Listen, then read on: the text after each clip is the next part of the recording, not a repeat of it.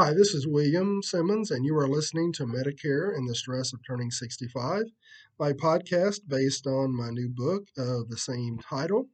And in today, today's episode, I'm going to continue the discussion around Medicare prescription drug plans.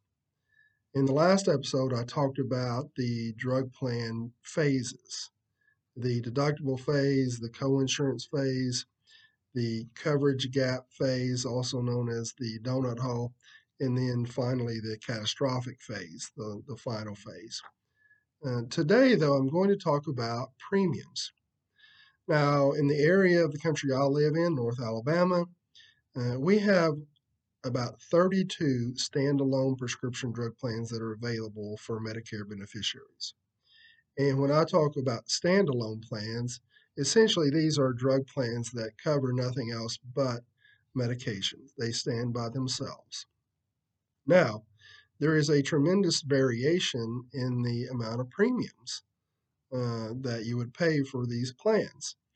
The plans start at $7.30 a month, going up to $139 a month.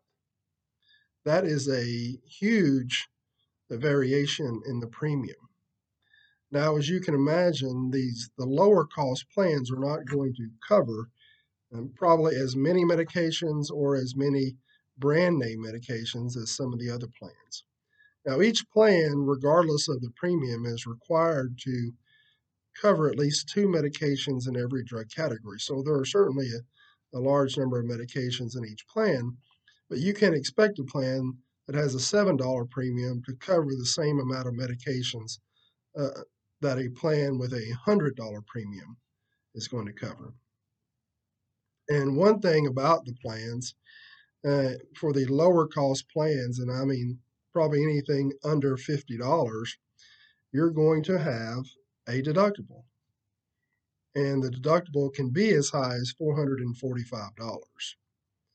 So that's what you need to be aware of. And when you're looking at prescription drug plans, when you first start out on Medicare, you want to look at the plan that covers your medications at a reasonable price. Now, some people always want to just get the lowest price plan, and regardless. However, some people, you know, want a the low cost, but also want to be make sure they're in a good solid plan in case their, their prescriptions change or anything along those lines. Um, but my perspective is that when you're first starting out, if you're just taking a couple of generics, find a low cost plan, what I call the starter plans. You know, low cost plan meaning, you know, probably $25 or less a month in premium. Make sure your medications are covered at the best price because it is that is what where you can save money uh, not all drug plans are the same, and and that should be obvious from the fact for a seven dollar plan versus a hundred dollar plan. It's not going to be the same plan. It's not going to cover the same medications.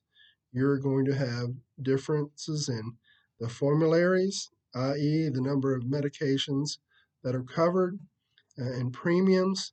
So make sure that you compare plans. Always make sure you compare uh, multiple plans, two to three plans every year, so that you know that you're in a, a competitive plan that covers your medications at uh, the best possible price. All right, this is William Simmons with Medicare and the Stress of Turning 65. Thank you for listening, and I hope that you have a great day.